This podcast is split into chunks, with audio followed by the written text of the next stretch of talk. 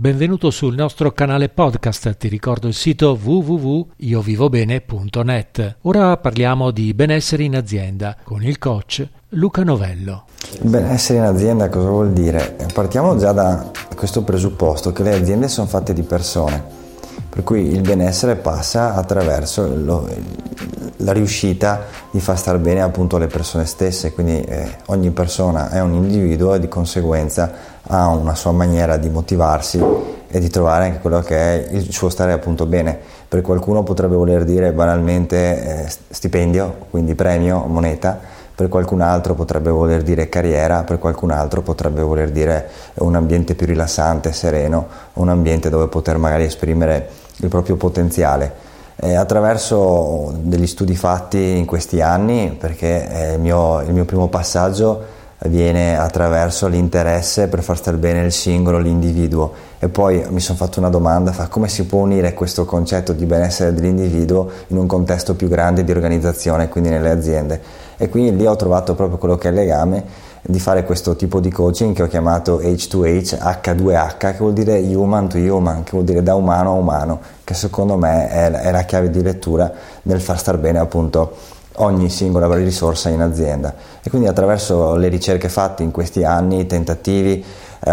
quasi, ero quasi arrivato a una soluzione che mi permettesse di, di, individuare anche un metodo e quando c'ero lì niente da fare, avevo capito che ci mancava ancora qualcosa perché mi dava dei risultati contraddittori, quindi ho cominciato ancora ad analizzare ancora di più, a allargare anche eh, l'orizzonte e il campo di indagine per mettere insieme più discipline, perché l'errore che facevo all'inizio era quello di pensare che ci fosse un modo unico per far stare bene la persona.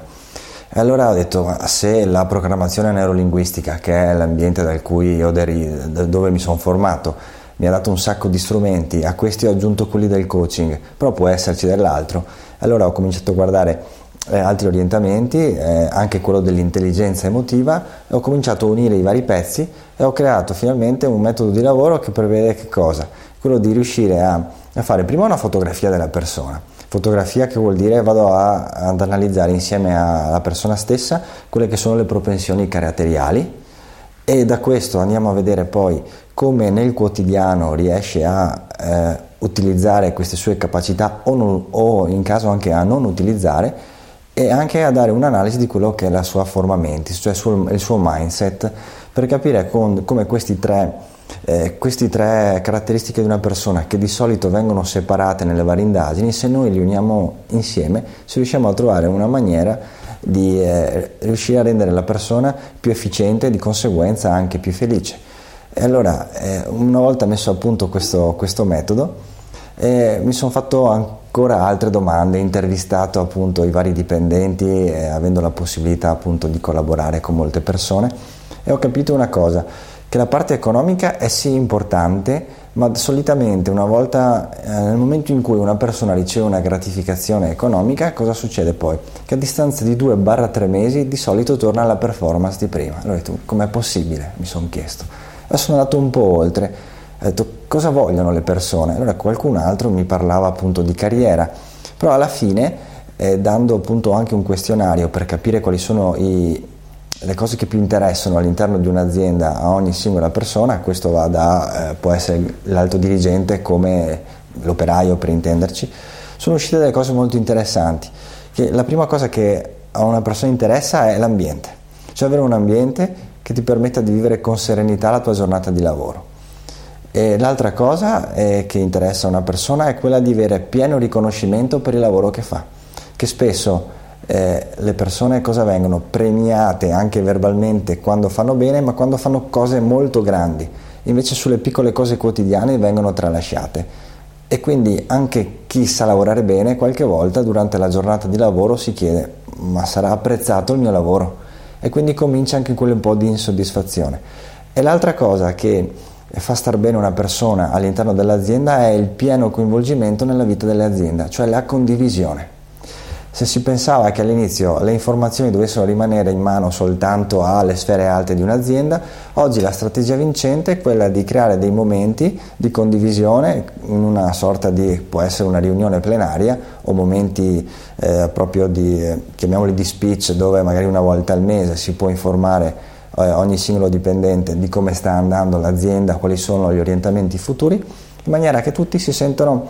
eh, valorizzati, che sanno esattamente da che parte stanno andando e sono anche messi nella condizione, e questo secondo me è la parte importante, di sbagliare. Tutte le cose che noi sappiamo fare bene derivano dagli errori che abbiamo fatto. Ma senti, Luca Novello, c'è ancora resistenza degli imprenditori per questo tipo di operazioni? Sì, eh, Adesso è ancora abbastanza complicato per quanto riguarda in Italia, magari nel contesto magari del nord-est dove siamo sempre stati abituati ad avere delle aziende di piccole e medie dimensioni dove si lavora duro e quindi eh, tutto viene basato sulla produttività. Eh, quindi su, in alcuni contesti è ancora difficile entrare, in altre realtà, magari quelle che hanno un po' l'occhio al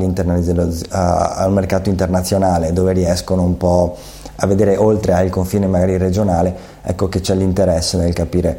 cosa fanno le aziende che funzionano. Ecco, e quindi in quel caso si trova più terreno fertile, dall'altra parte invece c'è ancora un po' di lavoro da fare. Fammi allora un esempio di, di una storia che ti ricordi. Più che un esempio potrei portartene due perché sono aziende di dimensioni completamente diverse, eh, 10 dipendenti l'una e 150 l'altra, per cui dinamiche che sono molto differenti.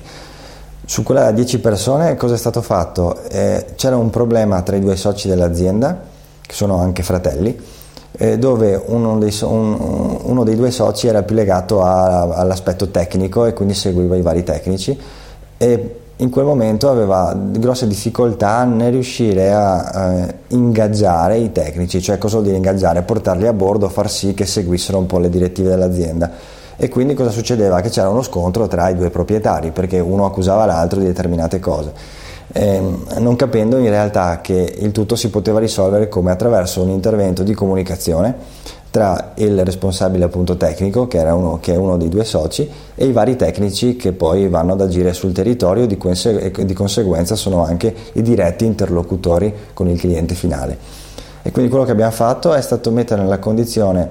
eh, prima di formare il socio, eh, nel formare in che modo? Nel modo di eh, approcciarsi a un corretto utilizzo della leadership che non fosse impositiva ma che fosse una leadership anche di condivisione e soprattutto di ascolto. E a quel punto l'abbiamo messo appunto nella eh, condizione di organizzare dei colloqui individuali con i singoli e invece di andare a dare delle indicazioni molto precise chiedere al, al dipendente stesso di che cosa hai bisogno per fare meglio. Allora è riuscito a ricavare un sacco di informazioni che gli ha permesso di cambiare approccio e quindi ha sbloccato la situazione di conseguenza aumentando la soddisfazione dei tecnici, di conseguenza aumentando la, la soddisfazione del cliente finale, anche il rapporto tra i due soci è migliorato. Altro aspetto invece, o meglio altro contesto, quello dell'azienda un po' più grande, in questo caso eh, quello che era stato richiesto eh, era quello di individuare all'interno della popolazione aziendale quelli che potevano essere i famosi champion, cioè i talenti che potessero poi essere un po' da traino da, e guidare un po' anche le altre risorse. E quindi lì è stato fatto proprio un lavoro all'inizio di, di formazione diffusa per quanto riguarda i concetti della leadership, del team e di come formare degli obiettivi. E questo per divulgare una certa cultura aziendale. Attraverso i momenti formativi eh, mentalmente registravo il tipo di interventi delle risorse e poi li vedevo in, eh, anche in condizioni di one to one, quindi di colloquio, attraverso poi quel metodo di lavoro di cui parlavo eh, poco fa, di riuscire a capire se quella persona era nel posto giusto o se in realtà poteva essere ricollocata in un altro, in un altro reparto magari o se magari il suo potenziale veniva sfruttato solo per una parte perché poteva magari trovare qual è una barriera che poteva essere anche l'ostacolo del responsabile di reparto, perché ognuno di noi ha un proprio filtro e magari vede le cose da un punto di vista. Allora questo mi ha permesso di estrarre un sacco di informazioni, quindi di monitorare le performance di queste persone e quindi di segnalare quelle persone che effettivamente potevano fare il salto di qualità. Conseguenza, eh, alcune di queste persone hanno oggi la responsabilità di un reparto, eh, a qualcuno è stato, dato un, è stato dato la possibilità di vedere progetti molto più importanti, molto più interessanti e qualcun altro appunto ha anche avuto la possibilità di spostarsi di reparto,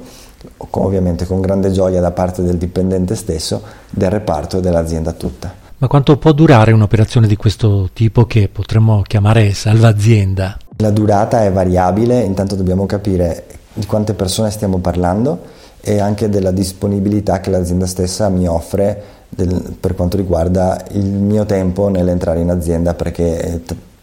ho bisogno di stare a contatto con le persone. Quindi potrei dirti che in un'azienda molto piccola è un percorso che potrebbe chiudersi in 3-6 mesi, in un'azienda delle dimensioni di 150 persone l'intero processo si può chiudere un in un paio d'anni. Grazie dell'ascolto e ricordati di seguirci sui nostri canali social e sul sito www.iovivobene.net.